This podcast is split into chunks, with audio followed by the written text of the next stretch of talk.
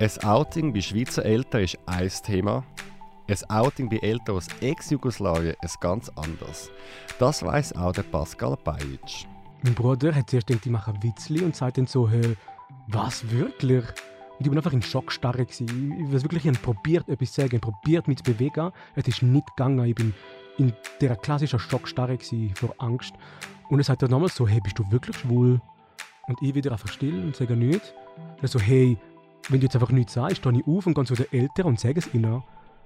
Und dann habe ich wieder einfach nichts gesagt. Dann ist er wirklich aufgestanden, ist in die Stube, wo meine Eltern waren, am Fernsehen schauen. Und ich habe es dann geschafft, ihm hineinzulaufen. Dann höre ich noch, wenn er so sagt, hey Mami, Papi, Pascal hat mir gerade erzählt, dass er schwul ist. Wie seine Eltern auf sein Coming-out reagiert haben und wie das Verhältnis heute ist, jetzt. Das ist der Zurich Pride Podcast mit den spannendsten Menschen und den außergewöhnlichsten Geschichten. So bunt, so queer ist die Schweiz mit dem Alexander Wenger. Ich begrüße den Pascal Beitsch. Er ist 27 und aus Chur. Herzlich willkommen bei uns. Hoi Alex, danke für die Einladung. Ja, gern geschehen. Du hast mir verraten, dass du Medizin studierst. Deine Pronomen sind sie und er und du definierst dich als non-binär und schwul. Und bevor wir über deine, dein Outing bei deinen Zitat Jugo-Eltern reden, wollte ich zuerst kurz wissen, was heißt für dich non-binär? Und Genau. warum sie und er? Das nehme ich Wunder. Genau, ja. Ja, wie gesagt, ähm, fühle ich mich selber als non-binäre Person, aber sage von mir trotzdem, dass ich schwul bin. Non-binär bedeutet, ähm, dass jemand sich am traditionellen Geschlechterbild nicht zugehörig fühlt. Das heißt weder Frau, Frau noch Mann etc. Ähm, und ich merke einfach von mir selber, dass ich in meinem Gender, das heißt in meinem sozialen Geschlecht, also in meiner Geschlechterrolle, dass ich mich nicht als Mann fühle, aber genauso wenig als Frau und darum eigentlich von mir selber sagen, dass ich non-binär bin. Und genau aus dem Grund äh, sie und er benutzen. Das ist so ein jeder Person dann selbstständig überlassen, wie die Person mir sagen will. Ähm, aber weil halt die aller, allermeisten er sagen, merke ich, dass manchmal, wenn jemand mir sie sagt, dass mich das dann mega fest freut. Also wenn ich jetzt sage, äh, ich habe gerade mit dem Pascal ein Gespräch geführt und sie kommt aus Chur, würde das gehen? Das würde super gehen, ja. Okay, aber es ist schon für mich jetzt recht ungewohnt. Mhm. Ähm, was sind denn die Sachen, die dich stören? Also in welchem Bereich stört dich, dass man das in weiblich und männlich einteilt? Unsere Gesellschaft hat ja ganz klare Rollenverteilung. Wir haben ein gesellschaftliches Bild von einer Frau, zum Beispiel wie, dass eine Frau ähm, mega sozial sein muss, sehr emotional sein muss, weich sein muss. Und dann haben wir aber auch das Bild vom Mann, also das traditionelle Bild, dass er stark sein muss, dass er arbeiten muss, dass er das Geld heimbringen muss, etc. Und ich merke einfach, dass ich ähm, Aspekt von beiden Rollen mag und Aspekt von beiden Rollen überhaupt nicht mag und darum einfach ich selber sie will, Pascal sie will, wo halt einfach wie nicht Mann und nicht Frau ist im sozialen Geschlecht und darum sie und er benutzt. Und mit dem Körper bist du zufrieden oder Genau. muss ich jetzt dich im Bereich Trans einordnen? Also theoretisch ähm, zählt Non-Binary, ähm, was Non-Binär auf Englisch heißt, zu Trans. Ich selber aber zähle mir jetzt aber nicht zu der Trans-Community, weil, weil ich immer so das Gefühl habe, dass ich dann wie jemandem etwas klaue, wo mir eigentlich gar nicht zusteht. Ähm, weil ich halt einfach mit meinem Körper mega zufrieden bin und ich sage nicht, dass alle Transpersonen unzufrieden sind mit, mit dem Körper, wo sie haben, aber ähm, mit meinem biologischen Geschlecht bin ich komplett und vollkommen zufrieden. Also du bist in dem Fall cis, kann man sagen. Ein genau, also ich selber rede von mir cis, aber halt einfach in meinem sozialen Geschlecht non-binär. Und das Thema schwul, also das heißt, wie kann man dann jetzt als nicht Mann auf Mann stehen? Ich tue es jetzt ein bisschen zugespitzt sagen. ja, schwul, ich bin biologisch ein Mann und das will ich auch bleiben und ich bin gern ein biologischer Mann und ich stehe auf biologische Männer. Darum ist die Sache eigentlich ganz einfach. Und etwas anderes, was ich gerne mit dir besprechen, wir haben ja ein einen reisserischen Titel bei dir, oder mein Outing bei meinen Jugo-Eltern. Jetzt, ich kenne das Wort Jugo nur negativ, das ist ein Schimpfwort bei uns früher auf dem Schulhausplatz. Du sagst aber selber stolz, du sagst ein Jugo, warum? Für mich ist das ein Akt der Selbstermächtigung. Genauso wie früher das Wort queer ein unglaubliches Schimpfwort war und nur benutzt worden ist in einem negativen Kontext, haben wir es aber geschafft, als Community das Wort wieder zurückzuerobern und ihn neu zu besetzen und nämlich positiv zu besetzen, dass wir jetzt selber sagen, wir sind queer und das mit Stolz sagen können. Und genau das mache ich eigentlich mit Jugo, weil ich kenne das, wie du das auch gesagt hast, auf dem Schulplatz früher nur als Schimpfwort man muss nicht mal irgendwie scheiß Jugo oder so sagen, sondern Jugo ganz allein gelangt. Und darum sage ich eigentlich von mir, na, ich bin ein Jugo und ich schäme mich nicht dafür und es ist auch kein Grund, sich zum schämen. Und darum sage ich gerne, dass ich Jugo bin. Ich finde das Thema aber mega spannend, weil meine Mutter kommt aus Griechenland und meine Erfahrung ist, dass die Leute immer mega positiv auf das reagieren. Also wenn sie fragen, du sag mal, hast du noch andere Wurzeln oder so von dem Aussehen her? Und ich sage, ja, meine Mutter kommt aus Griechenland. Dann ist immer so, ah, wir gehen dort jedes Jahr in die Ferien oder es ist auch schön Griechenland und so. Und wenn ich das so vergleiche mit meinen Jugo-Freunden, wenn jemand sagt, ja, ich bin aus Serbien, dann ist es so, ah, okay. Ja. Also dann kommt nie so, ah, so schön Serbien, da bin ich gerade letztes Jahr in der Ferien gewesen, das findet mhm. einfach wie nicht statt. Mhm. Also, okay. Also dann gehen wir doch mal in deine Jugo-Vergangenheit. Mhm. und die fängt bei deinen Eltern an. Und zwar möchte ich gerne kurz wissen, was haben denn deine Eltern für eine Geschichte? Woher kommen mhm. sie und was sind deine Eltern? Mhm. Meine Eltern, meine Mama ist eine ethnische Serbin, aber in Bosnien geboren und aufgewachsen. Aber eben ethnische Serbin. Und mein Papa ist Kosovo-Albaner. Und sie sind beide noch im Saisonierstatut, wo wir das in der Schweiz hatten, also als Gastarbeitende in die Schweiz gekommen, in den 80er.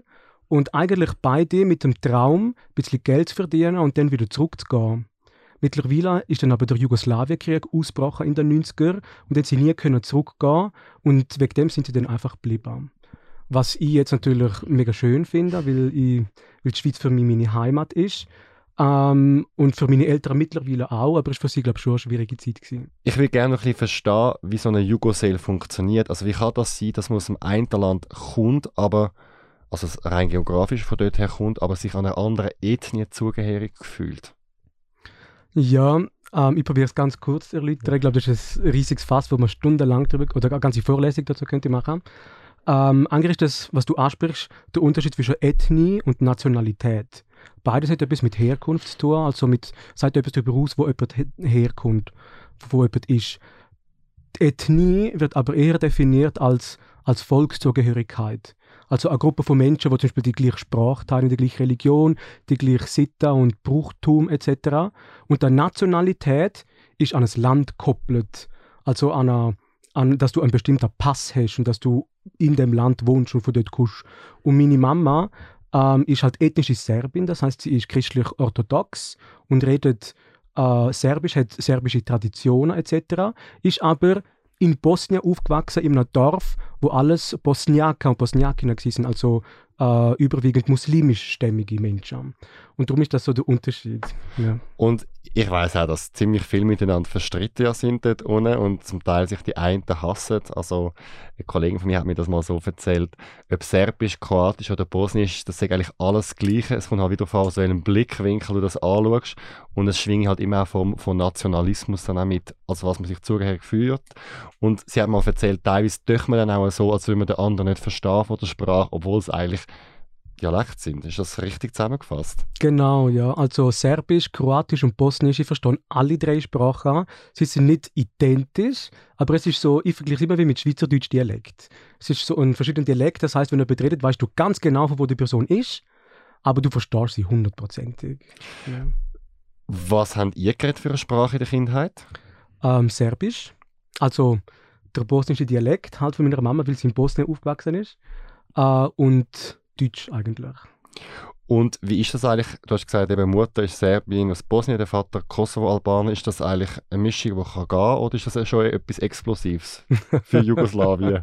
also offensichtlich ist es eine Mischung, die gehen kann. Aber eigentlich ist es etwas mega Explosives. Also Serbien und Kosovo haben einen riesigen Krieg miteinander gehabt und sind bis heute immer noch stark verfeindet. Es herrschen ganz viele rassistische Ressentiments gegenüber beiden also auf beiden Seiten Serbien, es gibt ganz viele Serbier und Serben, wo, wo Leute aus dem Kosovo hassen und umgekehrt. Und meine Mama und mein Papa, denen ist das halt aber bisschen egal gewesen. Sie ähm, haben sich ja, wie gesagt, in der Schweiz kennengelernt und zueinander gefunden. Und am Anfang ist es schon schwierig gewesen, habe ich mir sagen lassen. Vor allem auch, was die Familie dahinter anbelangt. Ganz viel von meiner Familie lebt in der Schweiz und, und gar nicht im Balkan. Also nicht alle, aber ganz viel. Und es ist wirklich so ein bisschen schwierig gewesen. Meine Großmama zum Beispiel hat mal irgendwie so angefangen, die Trauerritual zu machen, wo sie erfahren hat, dass ihre Tochter einen Kosovo-Albaner hat. Ähm, aber eigentlich, bis sie, bis sie ihn kennengelernt hätten, dann ist alles okay gewesen. Und vor allem, wo dann die Kinder, also mein Bruder und ich, äh, auf die Welt gekommen sind, dann ist eigentlich alles okay gewesen. Für was hat sie die Trauerritual gemacht? Weil sie sozusagen eine Tochter verloren hat? Genau, an einen, an einen Kosovar. okay, was weißt du über die Kindheit von deinen Eltern? Was haben die so für eine Geschichte? Meine Mama ist ähm, ohne Vater aufgewachsen, in einem kleinen bosnischen Dorf, wo Rašljani heißt und bitter arm aufgewachsen. Sie sind nur Zweite, also zwei Kinder, was nicht was unüblich war, eine kleine äh, Anzahl Kinder.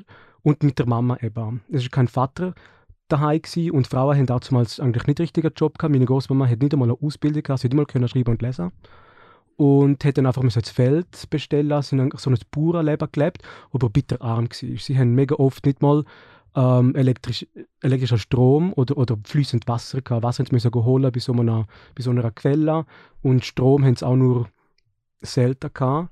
Also einfach so ein Umfeld, wo bitterarm ist. Und ich bin überzeugt davon, dass das bitterarme Umfeld meine Mutter zu tief geprägt hat. Und sie das auch irgendwie ein bisschen ihre Kinder, also an uns, weitergeleitet hat.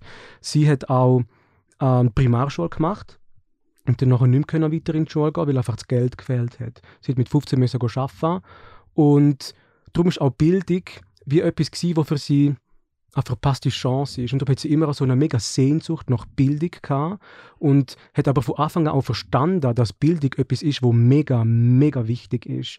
Und das hat sie meinem Bruder und mir eingebläut bis zum geht nicht mehr. Wir müssen wenn alle anderen Kinder draußen waren am Spielen, haben müssen daheim bleiben und pauken und lernen und alles.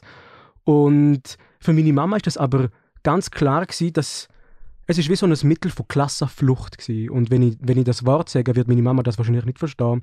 Aber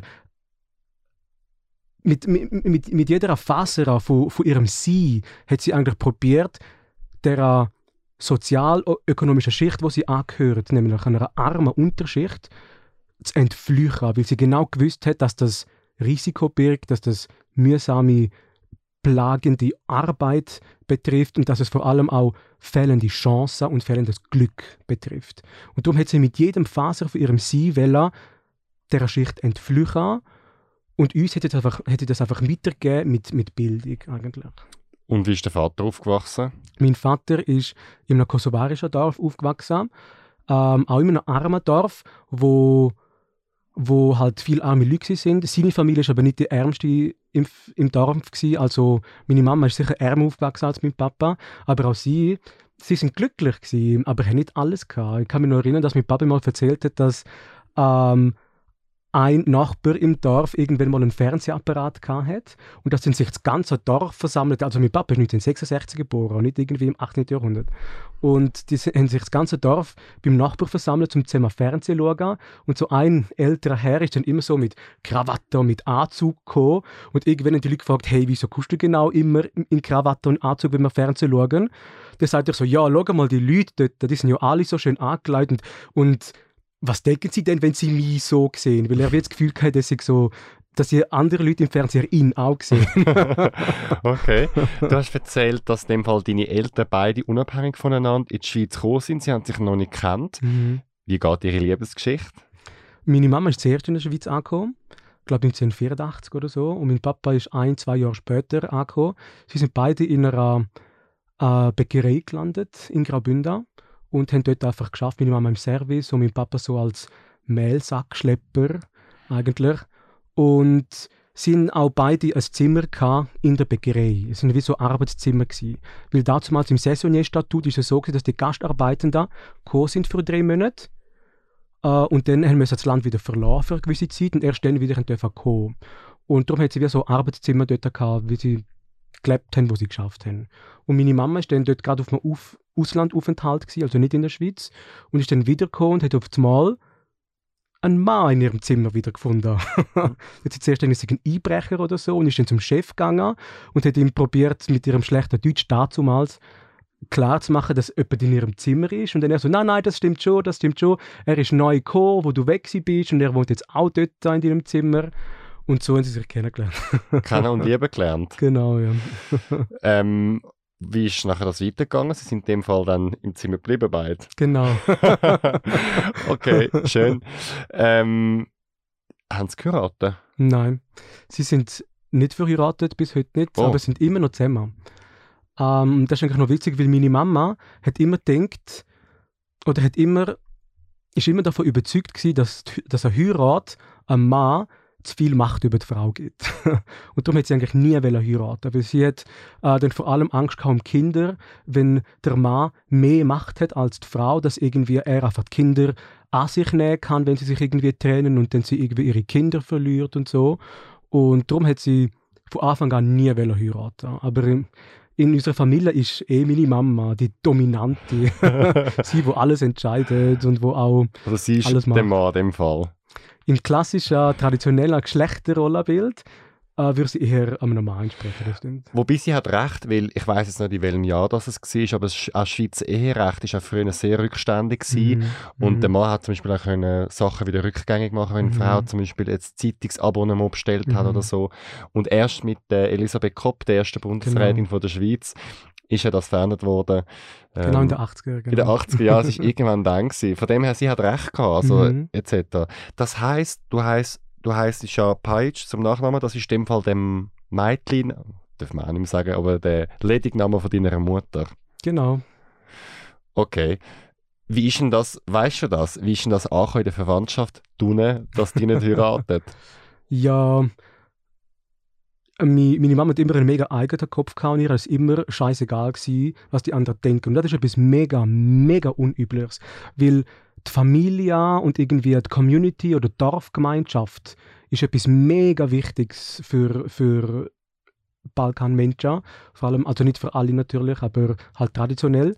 Und vor allem, dass man irgendwie das Gesicht wahrt und eben die sogenannte Ehre irgendwie wahrt vor der Verwandtschaft, vor der Nachbarn und vor der Nachbarin. Und meiner Mama ist das immer etwas, wo das völlig egal ist. Sie hat einfach immer gedacht, hey, ich muss ja irgendwie mit meinem Leben klarkommen und irgendwie das Beste für meine Kinder bieten. Und darum ist mir einfach mega egal, was irgendwie jemand anders sagt. Und mein Papa ist ein bisschen weniger unabhängig, würde ich sagen, aber schon auch sehr unabhängig. Ähm, er ist zum Beispiel auch als einziger wahrscheinlich aus seiner Familie nicht gläubig und ist Atheist und sagt auch, hey, ich glaube nicht an so, an so Sachen. Und darum sind beide auf ihre Art und Weise mega unabhängig und darum ist das eigentlich überhaupt kein Problem gewesen. Also ihnen ist egal gewesen, was die anderen denkt haben und darum ist das auch in meiner Lebensrealität hat das keine Rolle gespielt, was die anderen denken in der Familie. Was hat deine Mutter für einen Glauben gehabt? Ist sie auch Atheistin gewesen? Nein, sie ist christlich-orthodox, also serbisch-orthodox und ist auch immer noch gläubig. Eher auf ihre eigene Art und Weise, ich glaube nicht an die Kirche, ähm, also an keine. Und zum Beispiel bei der katholischen Kirche ist sie überzeugt davon, dass jeder einzelne katholische Priester auf der Welt pädophil ist. und ihr schon oft probiert zu erklären, dass das wahrscheinlich nicht stimmt, aber sie ist einfach überzeugt davon. Sie glaubt einfach so auf ihre Art und Weise an Gott. Und sagt aber von sich auch, dass sie serbisch-orthodox ist. Okay, aber das heisst, von da hat es keinen Einfluss gegeben von euren Eltern, dass sie gefunden haben, ich möchte jetzt da die Heilige Maria arbeiten oder das typische Kreuz, das sie so haben, etc. tragen oder Überhaupt so. nicht, nein. Überhaupt nicht, nein. Was haben denn deine Eltern für eine Dynamik miteinander gehabt? Meine Mama ist eigentlich die, die dominant. Sie ist die, die alles entscheidet. Sie hat entschieden, wo wir in die Ferien gehen. Sie hat entschieden, wo wir wohnen. Sie hat also praktisch alles entschieden. Und meinem Papa ist das, ich glaube, einfach egal gewesen, solange er einfach mit ihr war. Und ich glaube, dass er, also er hätte das sich niemals irgendwie gefallen lassen jemand anderem, aber von ihr schon, weil er sie halt einfach so gern hat. Und sie hat ihn auch gern. Sie hat ihn auch gern. ich wage jetzt behaupten, dass er sie lieber hat als sie ihn. Okay, also sie ist so wirklich die sehr autonom und er Mhm. etc. Wie würdest du ihren Erziehungsstil, also von deinen beiden Eltern beschreiben? Wie haben sie dich und deinen Bruder erzogen? Also erzogen hat uns eigentlich meine Mama. Äh, mein Papa ist eigentlich immer, also er ist immer noch ein Kind. er ist immer noch ein Kind. Inwiefern? Was er ähm, Regeln sind ihm völlig fremd. Was für Regeln? Jede Regel. In, seiner, in seiner Welt gibt es irgendwie Regeln und irgendwie sagen die Kinder, hey nein, jetzt musst du aufhören mit Fernsehen schauen oder hey, wir essen in einer halben Stunde, jetzt darfst du noch nicht essen und irgendwie so oder um die und die Uhrzeit musst du daheim sein. Er sagt einfach, hey, würdest gerne das und das machen? Und wenn wir sagen ja, sagt er okay. und darum hat uns eigentlich meine Mama erzogen und ihren Erziehungsstil würde ich ganz simpel einfach mit streng bezeichnen. Sie ist sehr, sehr streng. Ähm, von ihrer aus haben wir einen Haufen Regeln gehabt, dass wir irgendwie nur bis dort und dort her dürfen und nicht weiter, zum Beispiel im Quartier, oder nicht einfach so zu fremden Leuten heim dürfen, also auch zu Leuten, die wir kennen, zu unseren Friends. Ähm, oder auch nur um eine gewisse Zeit irgendwie draussen sein dürfen, dann wieder heimkommen.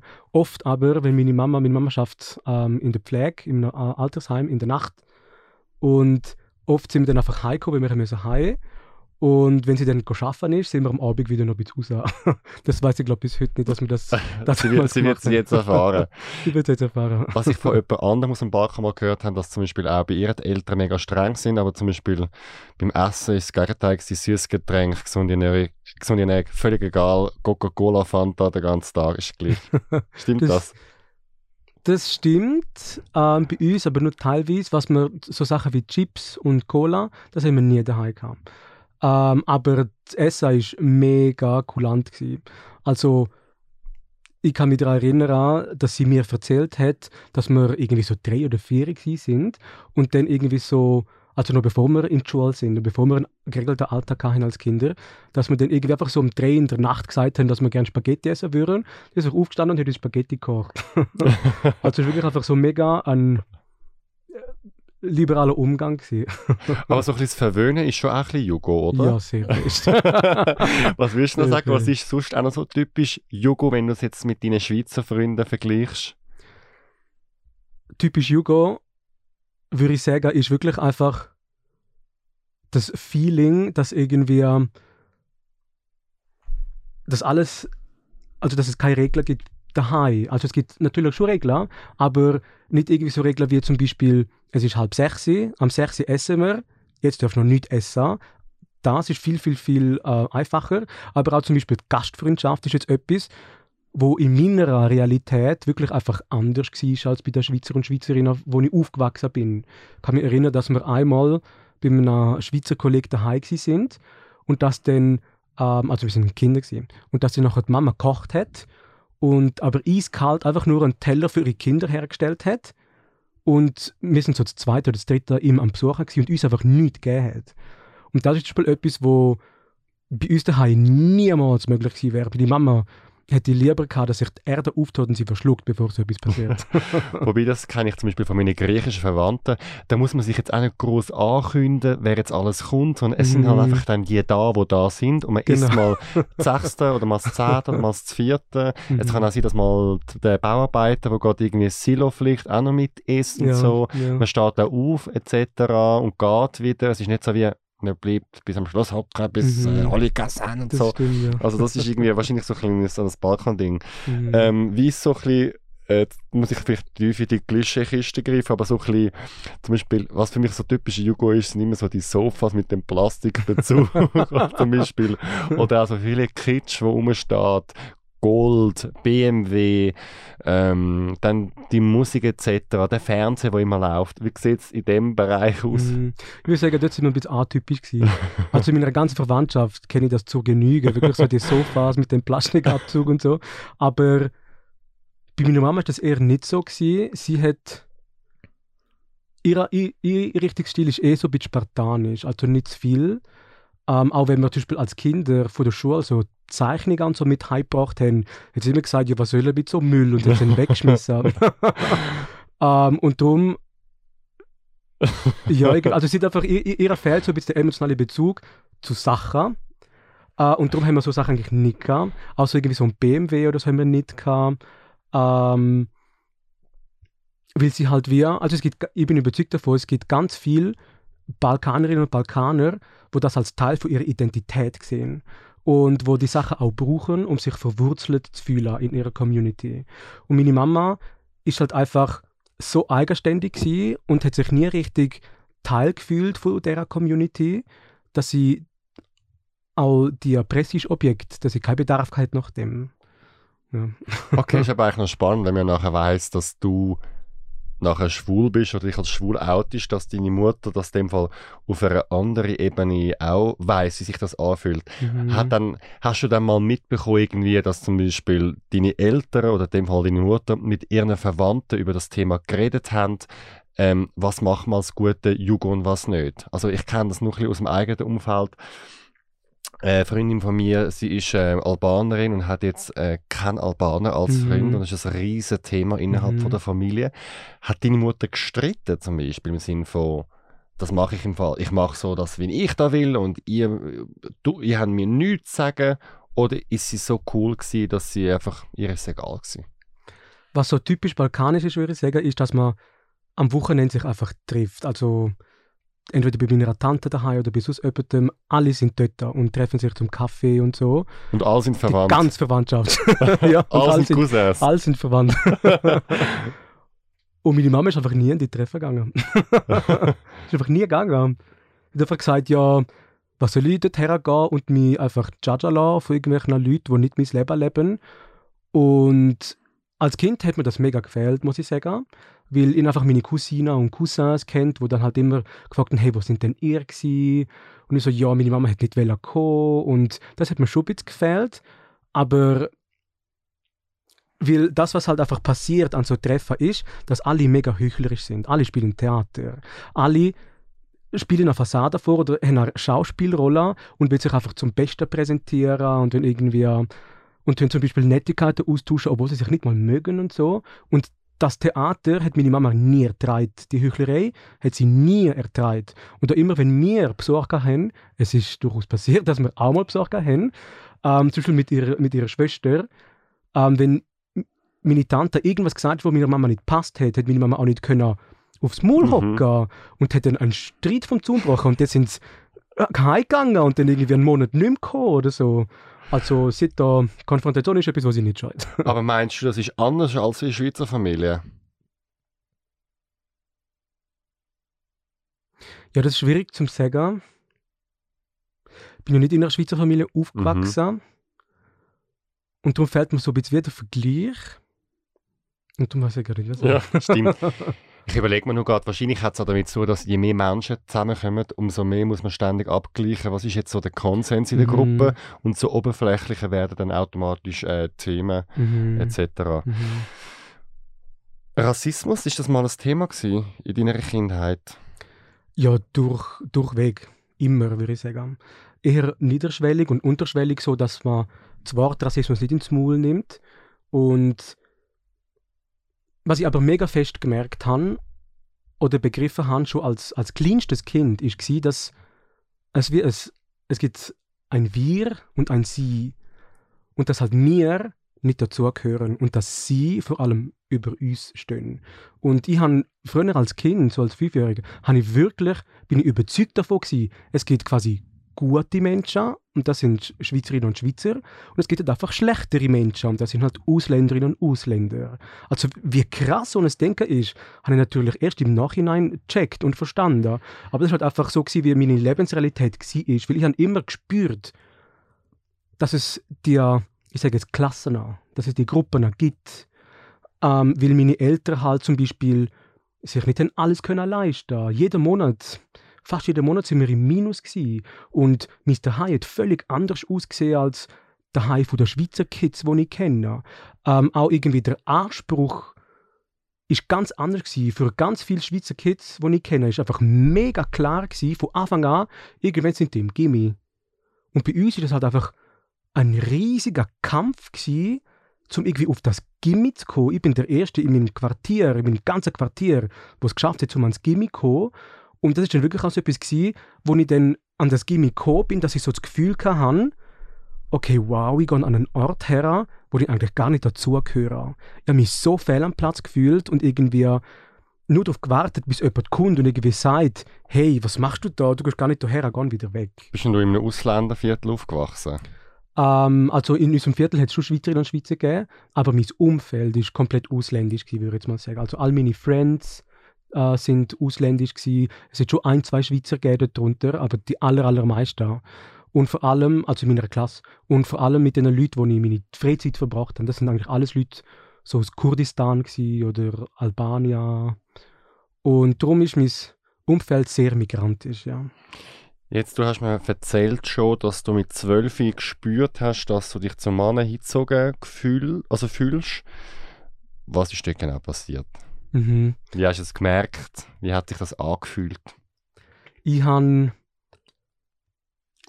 das nicht von Anfang an richtig realisiert. So mit zwölf halt, wenn irgendwie so die Pubertät aufkommt und irgendwie die Libido entflammt, sage ich jetzt mal, ähm, habe ich einfach gemerkt, okay, es gibt gewisse Typen in meiner Klasse, die finde ich irgendwie mega sexy. Die machen mich asexuell. Und dass das bei Frauen passiert, habe ich einfach null erlebt. Frauen habe ich durchaus schön gefunden, aber einfach nie sexuell attraktiv. Einfach null. Und eine null Anziehung verspürt. Um, ähm, das heißt, für mich war von Anfang an klar gewesen, dass ich schwul bin. Tatsache, dass ich mich zu Männern hingezogen fühle und dass ich Männer schön und sexy finde, ist für mich glasklar, dass es bedeutet, dass ich schwul bin. Aber genauso sicher, wie ich mir mit dem bin, bin ich mir auch mit dem dass es nicht sein darf.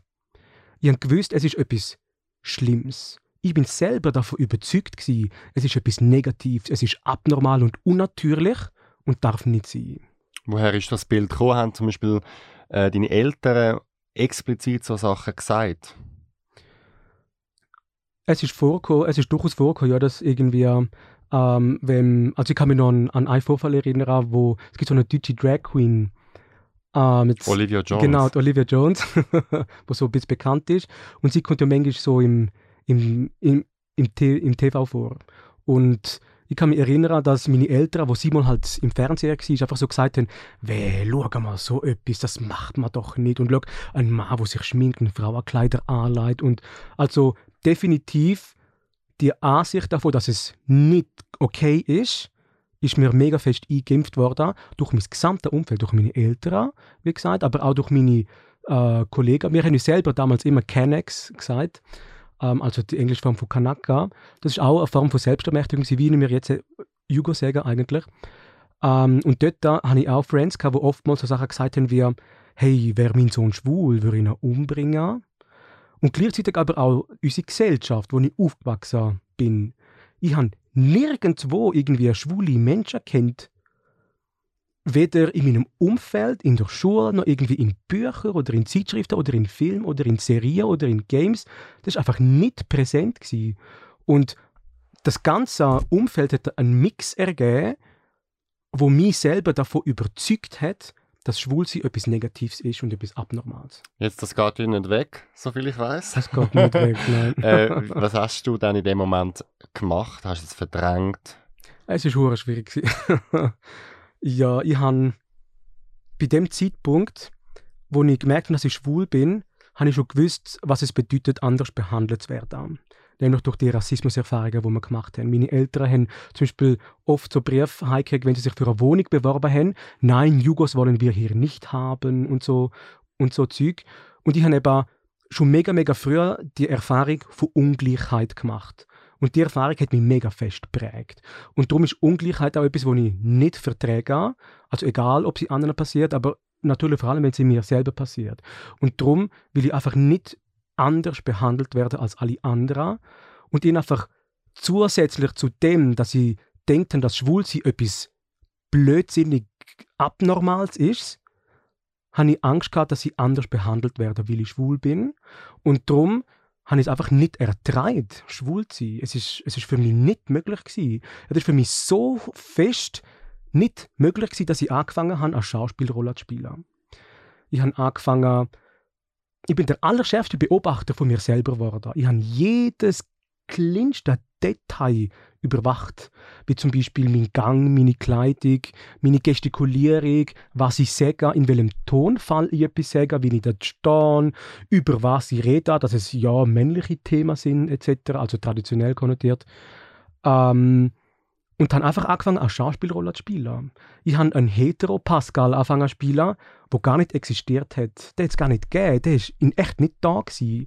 Aber nur den haben alle kennt. Der echte Pascal ist ganz tief in mir verschlossen gewesen, in einem Käfig und es ist ihm niemals erlaubt rauszukommen. Nur in ganz, ganz, ganz kleinen Momenten, wo ich halt irgendwie mega spitz bin und äh, mich, mich selbst befriedigt habe und Pornos geschaut habe. Ich habe dort immer nur Heteropornos geschaut, weil ich gedacht habe, weh, schwule Pornos ist doch etwas Grusiges und die machen so Sachen wie Analsex, ich geht. und habe aber im Heteroporno nur den Mann angeschaut, natürlich. Und nach, nachdem ich fertig war, ist der echte Pascal wieder in den Käfig hineingekommen und ist dort eingesperrt, ist dort gefangen. Gewesen. Gleichzeitig bin ich selber aber auch der Wärter in dem Gefängnis. Also ich habe wie so die Doppelrolle übernommen.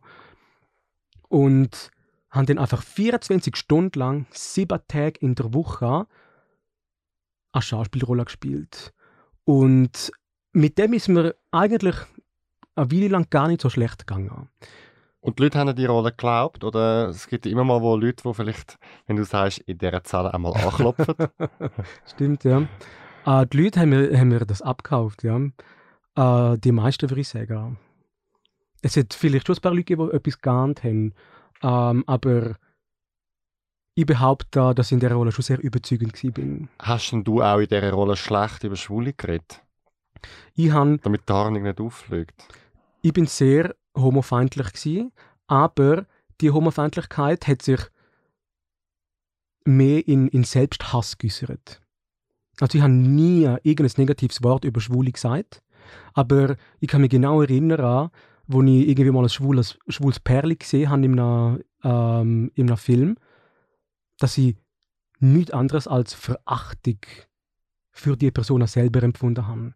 Ich denke, fuck, sie sind schwul, die armen, die armen, armen Menschen. Warum sind sie nur schwul? Also meine Homofeindlichkeit hat sich eher in Selbsthass geäußert. Wie lange hast du die Rolle gespielt? Ich habe sie mit zwölf, wo ich, wo ich äh, gemerkt dass ich schwul bin. Bis 19 habe ich sie gespielt. Sieben Jahre. Mhm, eine sehr, sehr lange Zeit. Hast du in dieser Zeit ähm, mal Männer kennengelernt, irgendwie schwule Männer, datet, geküsst oder Sex gehabt? Das kann man ja dann trotzdem, oder man schafft ja dann ja, ja, irgendwie stimmt, so verschiedene äh, Persönlichkeiten in sich Mhm. dann zu haben und das zu spalten. Mhm. Wie hast du das gemacht? Pubertät? Es ist für mich unmöglich gewesen.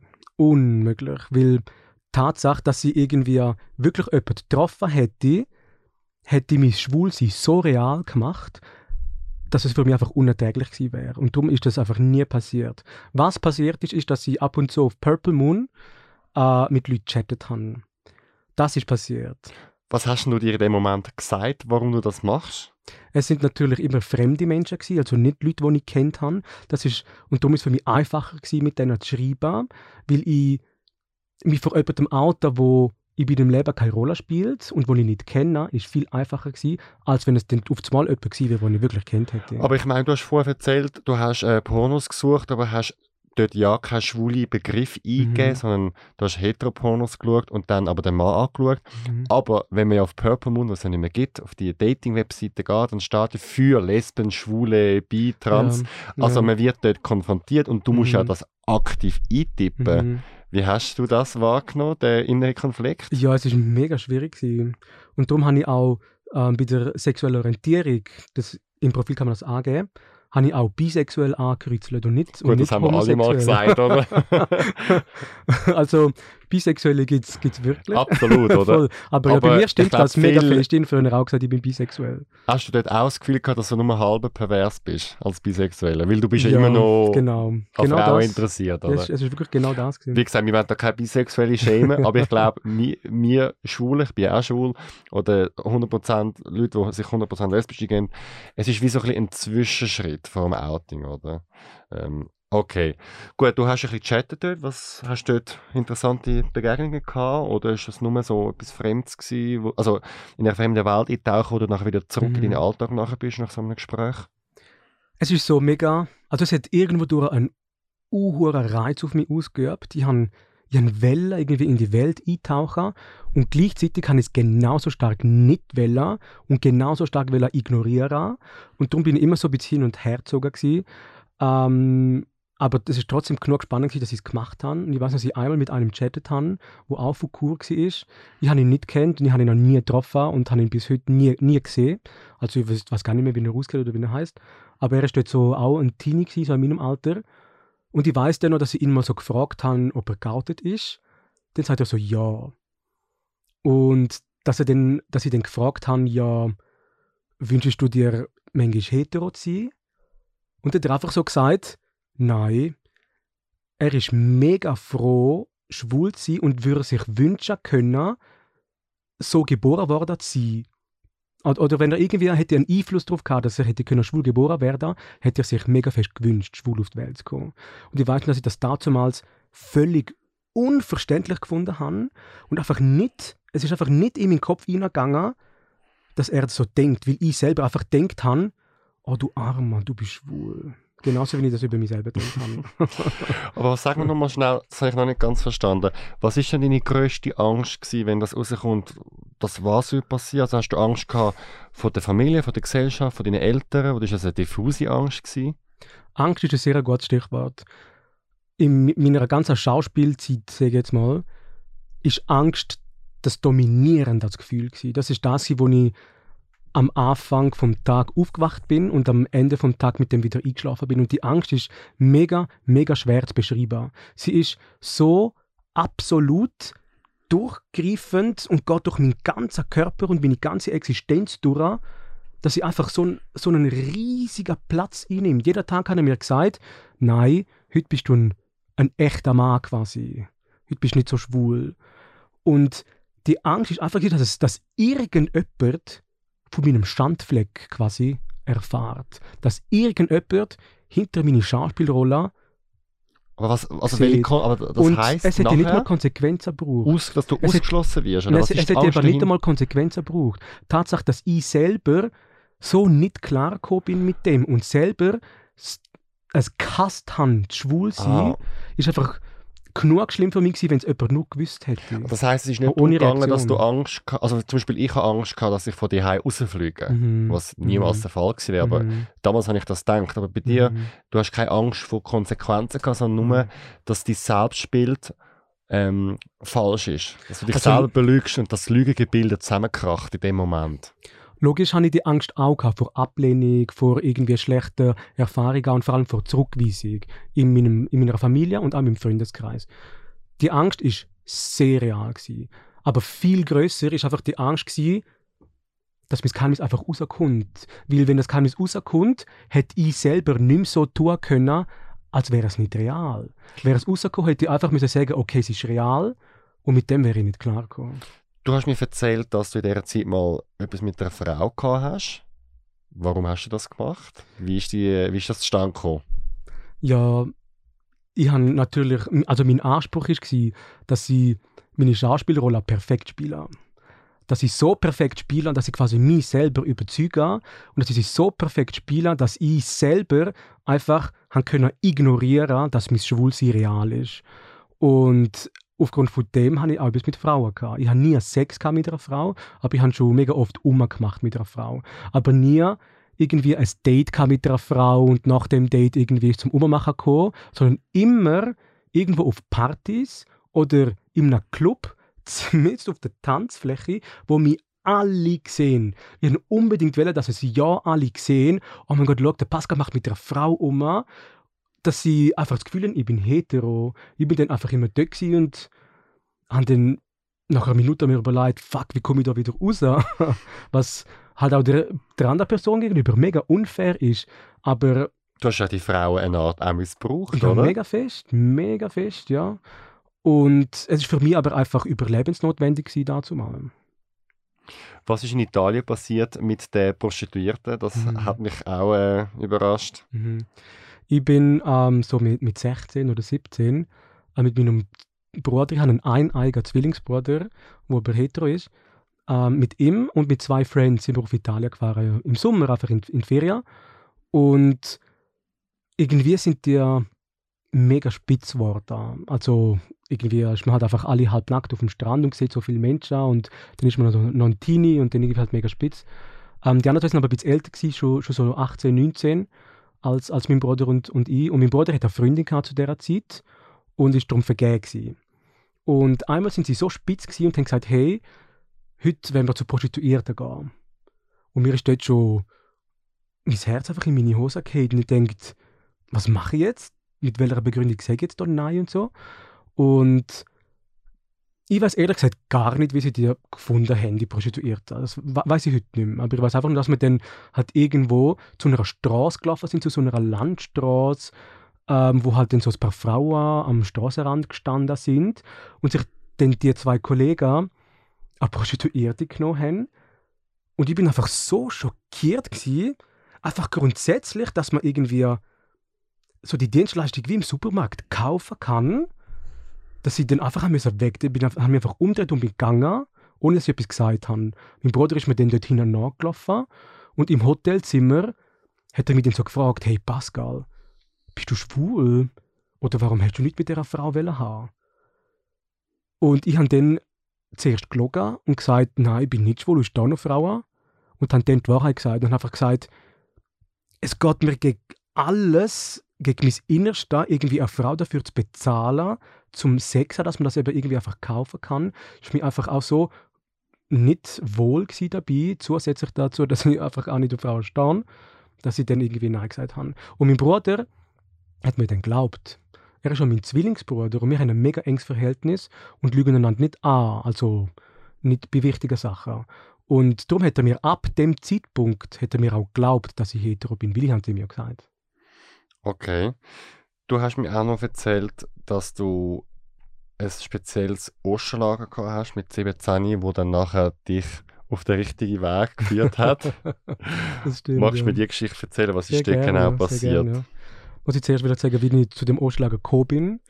Ich bin eben dann, wie gesagt, habe ich es irgendwann aufs Gimmi geschafft, entgegen allen sozialen, statistischen Erwartungen, sage ich jetzt mal. Ähm, und dort im Gimmi hatte ich mein erstes grosses Schlüsselerlebnis. Gehabt. Eigentlich war es ein mega kleiner, winziger Moment, gewesen, der für mich eine große Wirkung hatte. Ich bin dort in der Schülerinnenorganisation, das war so ein Verein, der so die Interessen der Schülerschaft gegenüber der Schulleitung und der Schulvertreter hat. Und dort da ist mal ein Problem auftaucht. Die Schülerinnen und Schüler haben uns gemolden, hey, auf dem und dem WC gibt es keinen Spiegel.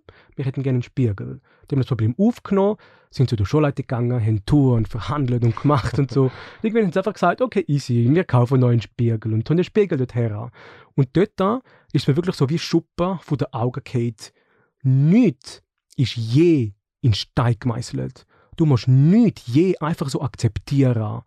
Wenn es Probleme auf dieser Welt gibt, das sind die Probleme nicht vom Himmel gefallen. Sie sind Menschen gemacht und können auch vom Menschen verändert werden.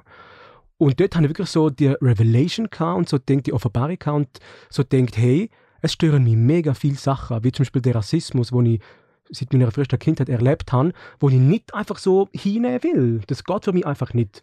Und darum habe ich gedacht, ja, will ich etwas machen. Und so bin ich in die Politik quasi reingerutscht und habe mir dann so halt ähm, gesucht, wo ich rein soll und bin dann zu der Juso, weil dazumals ist das einfach der einzige Ort gewesen, wo mir Menschen gesagt haben, nicht nur, hey, wir sehen deine Probleme, wo du hast, sondern wir stehen hinter dir und kämpfen mit dir dafür, dass die Welt zu einem besseren Ort wird. Das ist einfach so eine riesige magische Sogwirkung auf mich halt gehabt, sich so akzeptiert zu fühlen und so gestärkt zu fühlen, dass ich dort her bin. Und dort machen wir eben so Bildungslager, so über Ostern und im Sommer, wo man halt einfach so ein bisschen Workshops hat und so das politische Handwerk ein bisschen lernt, dass man halt auch etwas machen kann. Und an meinem aller, allerersten Osterlager, da bin ich so 18 oder so gewesen, ähm, sind wir am Abend halt miteinander so am Bier und, und Wein trinken und, und am Hängen.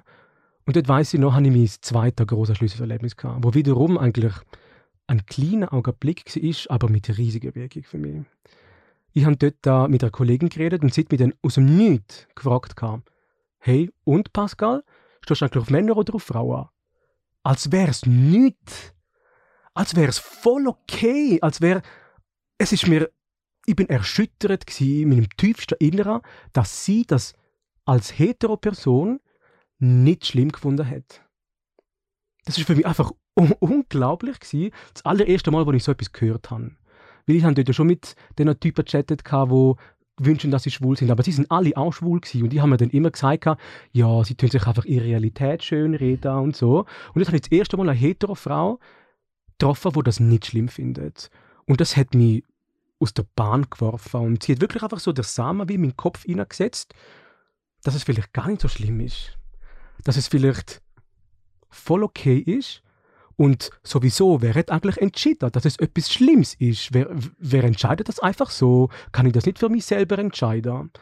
Und dort hat das einen riesigen Denkprozess in mir ausgelöst. Ich habe mich so fest mit mir selbst beschäftigt. Weniger mit irgendwie Film und Büchern und so, sondern einfach mit Denken und mit mir selber klarkommen. Und dort habe ich wirklich dann mich auf den Pfad von der Selbstakzeptanz begeben. Ich finde es wahnsinnig schön, symbolisch, dass das ein Spiegel war. also weißt du, wo man sich selber drin sieht mm. und der mhm. Spiegel zeigt einfach das, was du bist und er lügt wie nicht, mm, oder? Voll. also es wäre, weiß auch nicht. Vielleicht, ein Spiegel vielleicht hat es ein Spiegel sein, nicht irgendwie ein Seifenspender oder äh, weiß auch nicht, sonst etwas, was kaputt ist.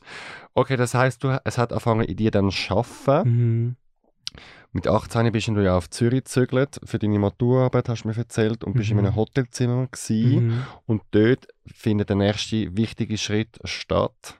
Dein erste Date oder dein erste Mal. Genau. Wie ist es zu dem gekommen? Ich habe eben mit 18 meine Maturenarbeit gemacht und haben sie im naturwissenschaftlichen Bereich gemacht und haben an der Uni Zürich wie so eine Einführung in gewisse Methoden gratis, was mega cool war für mich. Und ich habe dort für eine Woche den Aufenthalt in Zürich gehabt und bin dort dann in einem Hotel gewesen, weil mich ja niemand kennt in Zürich, wo, wo, wo ich können sein und darum habe ich mir einfach so ein Hotelzimmer gerade neben der Uni genommen.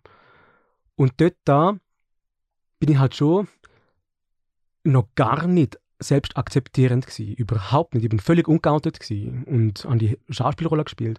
Aber trotzdem hatte ich halt mega sexuelle Bedürfnisse gehabt. Und die sind halt dann einfach immer stärker und stärker geworden. Und dort habe ich dann so gedacht, okay, easy, ich bin halt mega spitz. Gehe ich doch mal auf Planet Romeo. Ja. Und dann bin ich halt irgendwie dort gelandet und habe halt so mit Typen chattet und dann hat so der eine gesagt, ja, eben, er hätte gern Sex mit mir und ich so, ja, easy. Das ist aber mein erstes Mal, gell, bitte aufpassen und so. Weil ich bin dort passiv und aktiv. Ähm, muss, muss ich das erklären? Ich glaube, die meisten wissen es.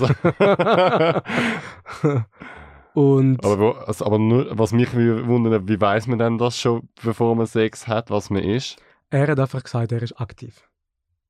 Und du hast es für dich in dem Fall bin gesagt, okay, easy, probier es mal aus. ah, wenn er aktiv ist, dann sind dann bin die Rollen verteilt in dem, ja, voll, in dem, ja. in dem Sexfilm. er war unflexibel gewesen, in der Rollenverteilung und ich halt flexibel. Ja, gut, okay. Und dann? Und, Haben wir gechattet? Und dann hat er gesagt, ja, wo wohnst du denn? Ich so, ja, nein, ich habe hier ein Hotelzimmer. Er hat gesagt, hey, perfekt, komme ich doch gerade her. Aber das ist für mich nicht gegangen. Weil ich bin halt trotzdem noch nicht so reif gewesen, dass ich mich selber akzeptiert habe. Und es war wie zu intim, gewesen, ihn in mein Zimmer reinzulassen und quasi ihn zu mir heimzunehmen. Dass das für mich nicht gegangen ist, dass ich ihm gesagt habe, hey, nein, ich treffe die, wenn, dann nur draussen. Sag noch kurz etwas zu, über ihn. Also du bist äh, 18 gewesen. Was mhm. ist das für ein Typ gewesen? Er ist, glaube so 22 oder 23 gewesen. und ähm, hat selber auch, also Ausländer, hat selber auch einen migrantischen Background gehabt, was für mich nicht irgendwie wichtig gewesen wäre oder so. Ich habe ihn einfach heiß gefunden. Und das hat gelangt. Viel mehr habe ich gar nicht über ihn gewusst. Hast du ein echtes Bild von dir im Internet ja. gehabt? Ja. Schon aber, mutig. aber nicht als Profilbild. Nur, nur geschickt in einer Nachricht. Aha, okay. Genau, nicht als Profilbild, ja. Ja. das wäre ein sehr mutig gewesen. Nein, das hätte ich mir niemals getraut. okay, also. Ich habe geschrieben und dann? Genau, dann haben wir geschrieben und dann ihm gesagt, wenn, dann treffe ich dich nur draussen. Dann hat er gesagt, ja, das ist für ihn okay. Und dann haben wir uns halt getroffen. Das war im Irchelpark, für alle, die wissen, wo das ist. und ja, ich bin hure nervös gewesen. Ich weiß nicht, genau so, wie so Fragen gestellt und wie, hä, beim Blasen schmeckt echt ein Schwanz irgendwie nach, nach etwas Bestimmtem oder so. Und ich bin mega neugierig gewesen, aber auch gleichzeitig uh, nervös. Und habe mich wie so ein bisschen auf ihn verlassen. Und dann bin ich halt getroffen vor dem Park und sind dann zusammen halt, das war Abend und sind dann zusammen halt in den Park reingelaufen und haben einen geeigneten Ort gesucht. Äh, so ein bisschen halt... Im Gebüsch. Im Gebüsch, so, dass es nicht so viele Leute sehen und so, oder dass es nicht mehr sieht. Und ja, und dann haben wir angefangen Sex zu haben. Es war für mich so ein bisschen ungewohnt. Gewesen. Ich habe nicht so richtig gewusst, was machen. Das Einzige, was ich im Bild kann, sind die Heteropornos. Ja. Und dann haben wir aber Sex gehabt. Und was ich ja damals nicht gewusst habe, ist, dass man als Passiver sich vorher spürt. das habe ich überhaupt nicht gewusst. Ich habe einfach gedacht, man duscht sich und wäscht sich gut und dann ist gut. Und dann ist am Anfang ist, es easy gegangen. Also ich am Anfang zuerst uhuere weh gehabt und habe gedacht, oh mein Gott. Aber mit, mit, mit der Zeit ist das, ist das dann gegangen. Und irgendwann ist es halt ein bisschen schmutzig geworden. Und dann denkt, oh mein Gott, wer Schwulersex ist also wirklich auch schmutzig. und er hat das dann auch mega grusig gefunden.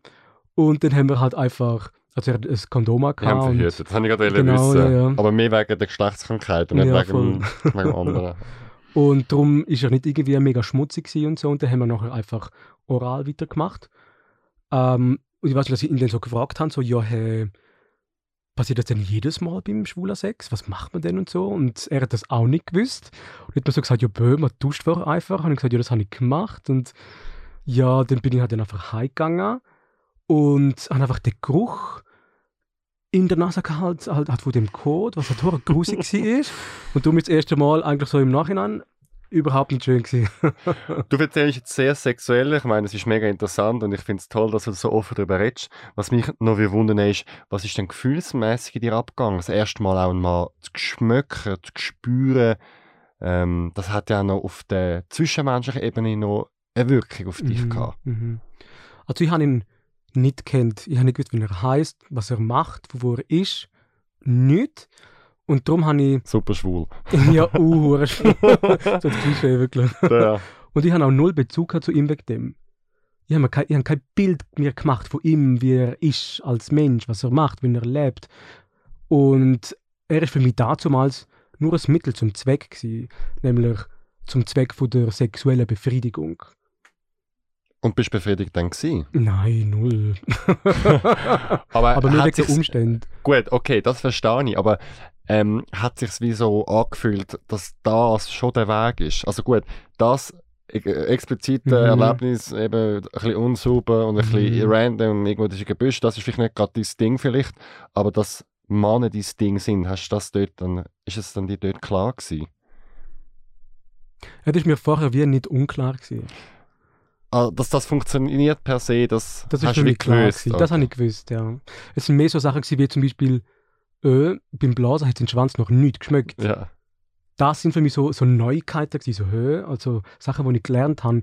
Aber ich habe von Anfang, also vorher gewusst, dass ich auf Männer stehe und nachher habe ich das genauso gewusst. Weil es gibt ja Leute, die erzählen, dann äh, habe ich die Person geküsst und es ist mir klar gewesen, es gibt nur das. Mhm. Es ist in dem Fall nicht so ein Aha-Moment gewesen, in dem Fall. Eigentlich nicht, nein. Ja. Okay. ähm, wie hast denn du dort noch die Rolle gespielt? Also hast du dich nachher nochmal müssen wieder selber belügen, warum du jetzt in den Park gehst? Wie Ja. bist du mit dem umgegangen? Es ist eben einer von diesen Momenten, gewesen, wo ich vorher schon beschrieben habe, dass der echte Pascal im Käfig eingesperrt ist. Aber in so Augenblick, wo halt einfach die Libido überhand nimmt, sexueller Bedürfnis zu groß und zu stark ist, in diesem Augenblick ist der echte Pascal aus dem Käfig draussen. Aber sobald ich wieder aus dem Park draussen war, bin, ist der echte Pascal wieder eingesperrt. Aber du hast er ist ja immer länger draußen gewesen, oder? ja. Und hat immer mehr gemacht. ja. Also in dem Fall hat sich ja angefangen zu kippen. Ja, das hat er schon angefangen zu kippen, das stimmt schon. Ähm, hat sich aber eben mehr auf, auf das Sexuelle beschränkt, weil das ein Bedürfnis war, das ich wie nicht haben können unterdrücken Alles andere habe ich können unterdrücken. Ich habe mich selber über sieben Jahre hinweg komplett allumfassend und immer völlig unterdrückt. Aber das ist halt einfach etwas, was du nicht haben können unterdrücken und darum ist das so passiert. Wie war denn dein innere Coming-out? Ja, lang, schwierig und eine richtige Zangengeburt. ich habe so viel Zeit gebraucht, zu mir bewusst werden, dass Schwulsein voll okay ist, dass es nicht schlimm ist und nichts Negatives. Ich habe so viel fucking Zeit für das gebraucht, weil ich halt einfach die Sozialisierung ist einfach unhure stark, wie man halt aufwächst, mit was für Ideen und Idealen und Werten man aufwächst. ist einfach unglaublich stark. Gleichzeitig zu der Angst, die ich vorher beschrieben habe, ist natürlich auch die Scham gekommen. Und die Scham, die überkommt mich heute zum Teil noch. Heute bin ich voll geoutet, oder? Und schäme bin null und bin wirklich froh, genuinely froh, schwul zu sein und stolz drauf. Und trotzdem überkommt mich manchmal die Angst. Und ich bin überzeugt, dass Gott, Gott allen so, wo wir ungeoutet In sind. welchen Situationen? Schon so in kleinen Situationen, wo ich oft mal das Gefühl habe, fuck, ich sehe zu schwul aus. Oder fuck, jetzt habe ich mich gerade zu schwul verhalten. Natürlich werden die Situationen immer weniger und weniger, aber die Scham ist trotzdem manchmal noch da. Was hat dich dann aber dann trotzdem bewogen, irgendwann mal zu sagen, für dich selber, ja, ich bin schwul? Also wo hat es gekippt? Ich bin dann mit 19, wo ich aber der Prozess schon in mir am Schaffen war und alles, bin ich irgendwann an einem Punkt angelangt, wo ich gewusst habe, okay, ich bin einfach schwul, ich kann das nicht ändern. Und dazu habe ich noch gedacht, ich nehme das Geheimnis einfach mit in mein Grab. Und dort habe ich wirklich gemerkt, okay, es ist keine Option. Ich habe mich so lange selbst unterdrückt und ich habe mit der Zeit irgendwie einfach angefangen zu spüren, dass mir das nicht gut tut. Ich bin nicht unglücklich gewesen, ich bin nicht ein depressives Kind oder so, ich habe einfach wirklich gespürt, es tut mir nicht gut. Und ich bin dann dort wie an einem Punkt angelangt, wo ich gewusst habe, entweder lerne ich mit mir selber umzugehen oder ich gehe einfach zugrunde. Und ich bin nicht bereit gewesen, zugrunde zu gehen und habe dann mich angefangen selber akzeptieren. Ich habe einfach gesagt, es ist so, es ist so, habe, habe das mehrmals probiert, einfach mir zu sagen und zu machen und mir das gewahr zu werden. Und mein innerer Coming Out ist einfach auch so stufenweise abgelaufen. Ich konnte einfach nicht können sagen, ich bin schwul. Niemals. Schwul ist für mich so ein schlimmes Wort. Gewesen. Ich habe dann einfach Sachen gesagt wie, ich stehe nicht auf Frauen. Was halt ein passiver Umweg ist. Ähm, und dann einfach Schritt für Schritt, bis ich mich mit dem Satz wohlgefühlt habe, bin ich dann einen Schritt weitergegangen mit dem neuen Satz, bis ich mir dann mit dem Satz wohlgefühlt habe und so schrittweise, bis ich so weit war, also ich habe das niemandem gesagt, einfach mir selber, bis ich so weit war, mich selber zu akzeptieren. Als nächstes möchte ich mit dir darüber reden, wie deine Eltern auf dein Outing reagiert haben, weil mhm. du wirst den großen Schritt nachher noch machen. Mhm. Doch zuerst möchte ich euch noch auf andere Folgen vom Silk Pride Podcast hinweisen. Wir haben nämlich ein kleines Jubiläum. Der Pascal ist heute unser 25. Gast in unserem Yay. Podcast. und ich möchte darum auch auf andere Folgen ähm, hinweisen. Und zwar zum Beispiel die Geschichte vom 25-jährigen Sebastian. Er hat das Austauschjahr in Amerika gemacht und ist bei einer homophoben Freikirche gelandet. Er erzählt in der Folge heimlich schwul bei den Mormonen, wie er es rausgeschafft hat.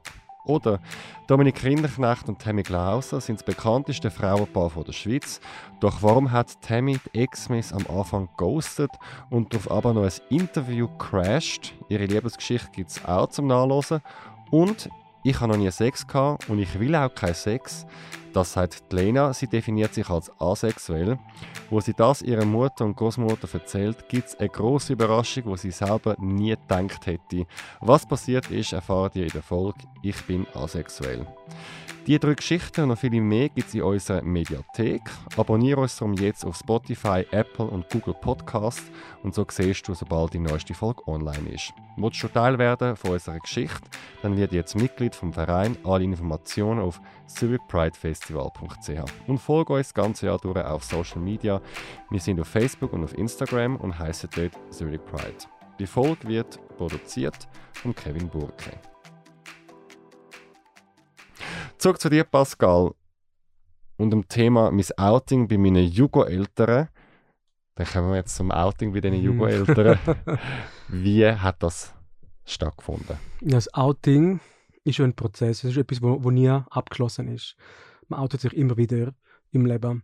Und ich, als ich so weit war, mich halbwegs selber zu akzeptieren, habe ich den ersten Schritt gewagt und mich bei Personen geoutet, wo ich gewusst habe, dass sie kein Problem mit dem haben werden. Und das sind vor allem Schweizer Kolleginnen, also alles Frauen aus dem Gimmi. Ähm, es war für mich genauso schwer, gewesen, schwer, obwohl ich gewusst habe, dass sie gut reagieren. Ähm, aber dort, wenn ich, wo ich mich geoutet habe, habe ich gespürt, wie einfach 100.000 Tonnen von mir abgehen.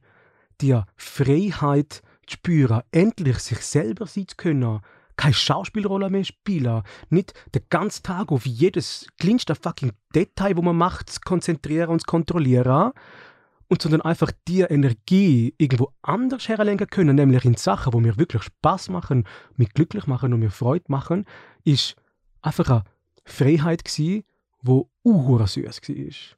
Und ich bin dort in dem Fall partiell geoutet gsi wo, wo, wo das passiert ist mit der Kollegin, habe ich mit den schrittweise geoutet und der Kreis der Eingeweihten wie schrittweise vergrößert und vergrößert. Ähm, und wo ich mich bei meinen Eltern geoutet habe, bin ich also schon bei sehr vielen Friends aus dem Gimmi geoutet gewesen. Nicht bei allen und auch nicht bei meiner Kennex, bei meiner Kanaka-Kollega. bin ich auch nicht geoutet gewesen und auch nicht bei meinen Eltern und auch nicht bei meinem Bruder. Aber ich habe die Freiheit schon teilweise können erfahren und darum gewusst, wie es ist, so geoutet sein.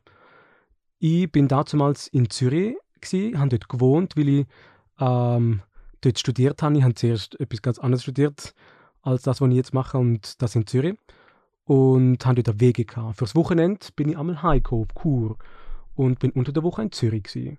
Es war ein Sonntag, gewesen, das weiß ich noch. Also ein Tag, wo ich sowieso wieder zurückgegangen wäre auf Zürich, egal was passiert wäre, für die Uni. Und ich bin mit meinem Bruder in seinem Zimmer am Hängen. Wir sind am Laptop und haben, haben irgendwie YouTube und Facebook durchstöbert. Und auf einmal so beim Scrollen hat er so gesehen, dass ich ein Bild gelegt habe von einem Typ, wo wir nur flüchtig kennen. Also, darum, hat, darum ist ihm aufgefallen, dass ich das like, weil wir kennen uns nicht mega eng. Hat er so, hä, wieso likest du dem sein Bild? Und sagt einfach so als Witz, bist du schwul oder was? Und in dem Zeitpunkt habe ich einfach nicht mehr Nein sagen. Es ist nicht mehr gegangen, die Schauspielrolle zu spielen und der echte Pascal, mein echter Ich, weiterhin zu unterdrücken. Das war für mich einfach ein unüberwindbarer, großer Schritt. Gewesen. Und darum habe ich einfach Ja gesagt. Völlig unplant, völlig spontan, mit, mit dem Schiss in der Hose, mit uhr viel Angst, habe ich einfach Ja gesagt mein Bruder hat zuerst gedacht, ich mache ein Witzli und sagt dann so, hey, was, wirklich? Und ich war einfach in Schockstarre. Gewesen. Ich habe wirklich probiert, etwas zu sagen, probiert, mich zu bewegen. Es ist nicht gegangen. Ich bin in der klassischen Schockstarre gewesen, vor Angst. Und er sagt dann nochmal so, hey, bist du wirklich schwul? Und ich wieder einfach still und sage nichts.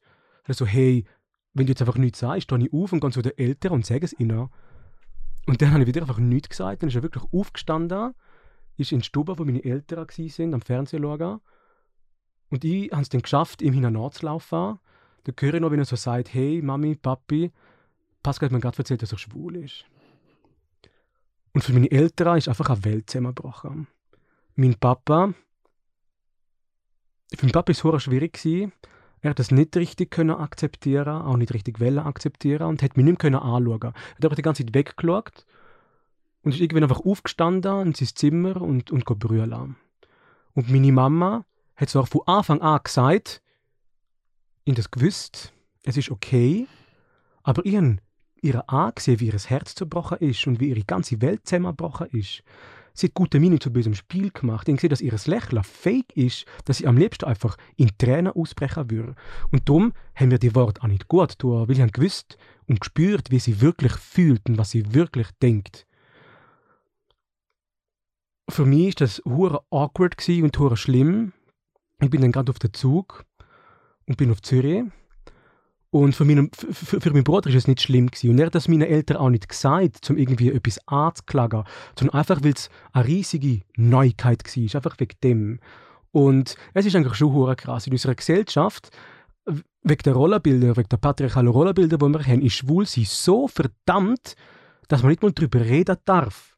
Und auch das, und dass Männer, Heteromänner vor allem, einfach nichts darüber wissen. Und wo der Damm gebrochen war, wir haben nachher telefoniert mit meinem Bruder und ich, wo ich in Zürich war, hat er mir auf einmal hunderte Fragen gestellt und ist voll interessiert und gefragt, hey, findest du Männer schön und alles und so? Weil es einfach etwas ist, mit dem darf man sich nicht befassen als Heteroman. Und dann ist die Woche vorbeigegangen. Ich weiß gar nicht mehr, was in der Woche an der Uni kam und so. Ähm, und am Wochenende bin ich halt wieder heim, wie ich das halt jedes Wochenende gemacht habe. Mein Vater hat mich vom Bahnhof abgeholt und es war einfach so eine awkwarde Situation mit meinem Vater im Auto. Wir haben uns beide nicht können anschauen, wir beide nicht können miteinander reden und sind einfach so stillschweigend heimgefahren. Und dann, als wir daheim sind, haben wir ein Familiengespräch gehabt, am Esstisch. Und dann hat es angefangen. Meine Eltern haben natürlich wie so viele andere Eltern auch angefangen mit, was hat mir falsch gemacht? in der Erziehung. Wo haben wir versagt, dass du jetzt schwul bist? Bis ihnen haben müssen erklären, dass Schwulsein nichts Schlimmes ist, dass man nicht versagt und drum schwul ist, oder dass man keinen Fehler macht und drum schwul ist, sondern weil es einfach genauso normal ist wie alles andere. Und dann sind sie halt einen Schritt weitergegangen und gesagt, okay, easy, aber was ist denn mit dir passiert, dass du schwul bist? Hat, hat die mal ein Mann vergewaltigt, dass du schwul bist? Haben sie mich gefragt. Dann haben wirklich erklären, hey, nein, es ist nicht so, wie es funktioniert man ist nicht wegen einer Vergewaltigung schwul, sondern man ist einfach schwul, weil man schwul ist, weil man halt einfach Männer liebt. Und mein Bruder hat mich dort tatkräftig unterstützt. Das rechne ich ihm bis heute mega groß an, mega hoch an, dass er mir dort immer, wenn ich kein Wort mehr gewusst habe, eingesprungen ist und geredet hat und so. Und, und mein, mein Papa hat dann mal sowieso ein bisschen die Fassung verloren und hat dann so gesagt, ja, ich will aber nicht, dass mein Sohn auch einer von diesen blöden Pädophilen wird. Und das hat mich wirklich getroffen. Das hat mich wirklich getroffen. All die anderen Vorwürfe habe ich mir so grosso modo können denken, dass die kommen, dass die aus Unwissenheit passieren, dass meine Eltern es nicht böse meinen. Aber das hat mich wirklich getroffen. Und das hat meine, hat meine Mama gemerkt, das hat, hat auch mein Bruder gemerkt. Und mein Bruder hat dann meinem Papa dort einfach eine Ohrfeige gegeben und dann so gesagt, das sagst du nie mehr über den Pascal. Was für mich halt auch mega schön war. Irgendwie. Aber blöd, dass das zu dem hat mir so kommen. Aber also es, ist, es, es hat sich niemand geprügelt. Es ist nicht gewalttätig gewesen, es hat ihm einfach so eine Ohrfeige gegeben, weil er halt einfach hässig war. Und dann haben wir dann weitergeredet. Und sie haben mir dann aber auch gesagt, wir schmissen dich nicht raus, du bist immer noch unser Sohn. Aber ich habe genau gewusst, wenn ich selber ja schon so viel Zeit gebraucht habe, um mich selber zu akzeptieren, ist es nur fair, wenn ich meinen Eltern auch Zeit gebe. Dass sie das prozessieren können, dass sie den Prozess durchmachen können eben das, und lernen, dass Schwulsein nichts Negatives ist. Die Zeit muss ich ihnen geben und am Schluss kommt das gut. Und am Schluss ist es auch so rausgekommen. Jetzt haben wir wirklich das allerbeste Verhältnis miteinander, noch so viel besser, als es früher je war. Weil ich endlich ich selber sein kann und ehrlich sein kann. Und darum ist eigentlich das Outing wirklich das Allerschwierigste, aber auch das Allerbeste, was ich in meinem Leben je gemacht habe. Und wie gehen Sie heute damit um? Heute hat sich unser Verhältnis mega fest geändert, wirklich, also zum Positiven. Ich kann mit Fug und Recht behaupten, dass ich ihren Horizont um Kilometer weit dehnt habe. Ähm, jetzt äh, finden sie es nicht mehr schlimm. Also ich spüre ab und zu noch, dass sie es wahrscheinlich schon lieber hätten, wenn ich hetero wäre. Aber sie haben kein Problem mit dem. Sie sagen auch immer, hey, wenn du mal einen Freund hast, bring ihn mit heim, lad ihn zum Essen ein und so. Und ja, Pascal ist halt schwul. Und ähm, mittlerweile sind es wirklich auch, also ist wirklich ihre Meinung geändert. Ich weiß nur, dass ich in Graubünden da eine Jugendgruppe gegründet habe, eine queer Jugendgruppe, sie heißt Whatever. Und meine Mama hat das nicht so richtig verstanden, wieso ich jetzt neben dem Studium und neben der Politik und neben allem auch noch Zeit in das investiere und gesagt, Pascal, schau doch mal endlich zu dir und so.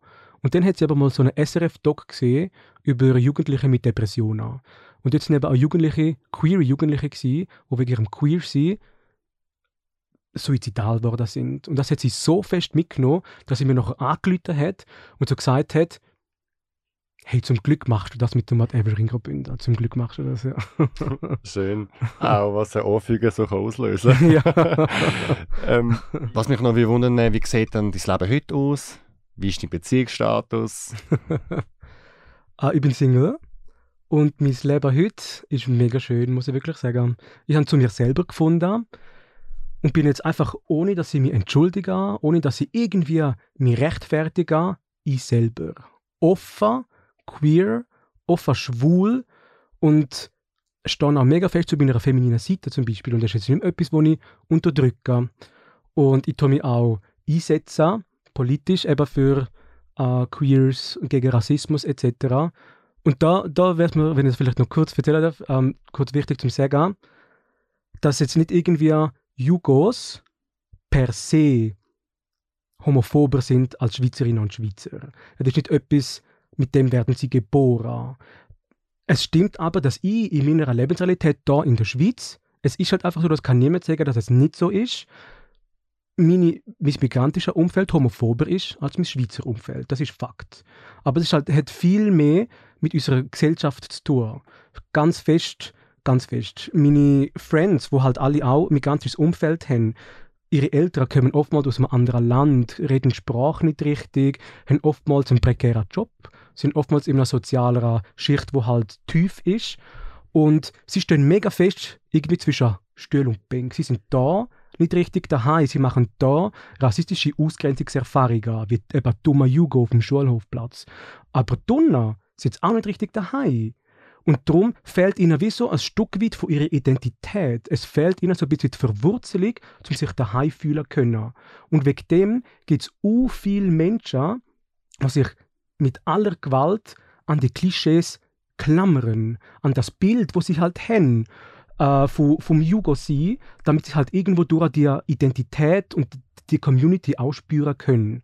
Der zweite Grund ist, unser, unser patriarchales Frauenbild, was, was die Gesellschaft hat. Homophobie hat ja ganz, ganz viel damit zu, äh, etwas mit dem zu tun, was für ein problematisches Frauenbild unsere Gesellschaft hat. Alle Sachen, wo am Schwulen als negativ dargestellt werden, wie eben zum Beispiel, dass er Männer küsst, dass er so feminin ist, dass er gefickt wird zum Beispiel. Das sind alles traditionell weiblich konnotierte Sachen. Und es tut einfach mega viel darüber aussagen, was für ein unheimlich problematisches Frauenbild wir haben. Und ganz eben genau die Jugos, die, die halt zu Unterstunden sind, die, die irgendwie Autos klauen und irgendwie Kokain verkaufen, um über die Runde zu kommen, da in der Schweiz, wo keine Ausbildung gemacht haben, weil irgendwie sie in der Schule nicht richtig Fuß gefunden haben, die haben sozial keine Perspektive null. Sie nicht so eine Perspektive wie ich. Ich studiere Medizin und bin irgendwie ein Arzt und kann auf eine gute Zukunft, hoffe ich mal, schauen. Aber die Jugendlichen haben keine soziale Perspektive. Aber trotzdem haben sie soziale Bedürfnisse. Sie wollen irgendwie sich wichtig fühlen, sich geliebt fühlen, sich gewertschätzt fühlen, sich, sich irgendwo zugehörig fühlen.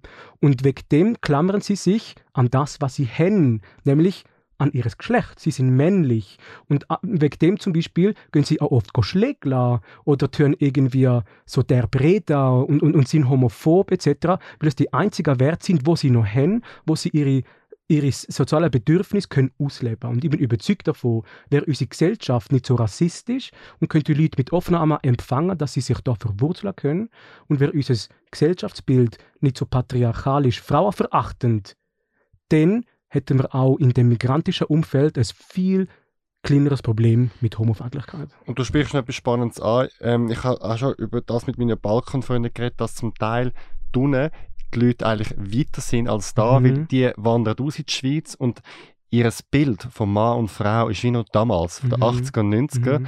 Und es gibt auch andere Länder jetzt in Ex-Jugoslawien, die äh, viel fortschrittlicher sind als da. Also von dem her, es ist ein mega vielschichtiges mhm. Konstrukt und die mhm. Gesellschaft setzt sich durch so viele spannende Sachen zusammen. Hey, Pascal, vielen Dank, bist du da gewesen. Es ist mega spannend, äh, dir zuzuhören. Dein Dialekt gefällt mir mega.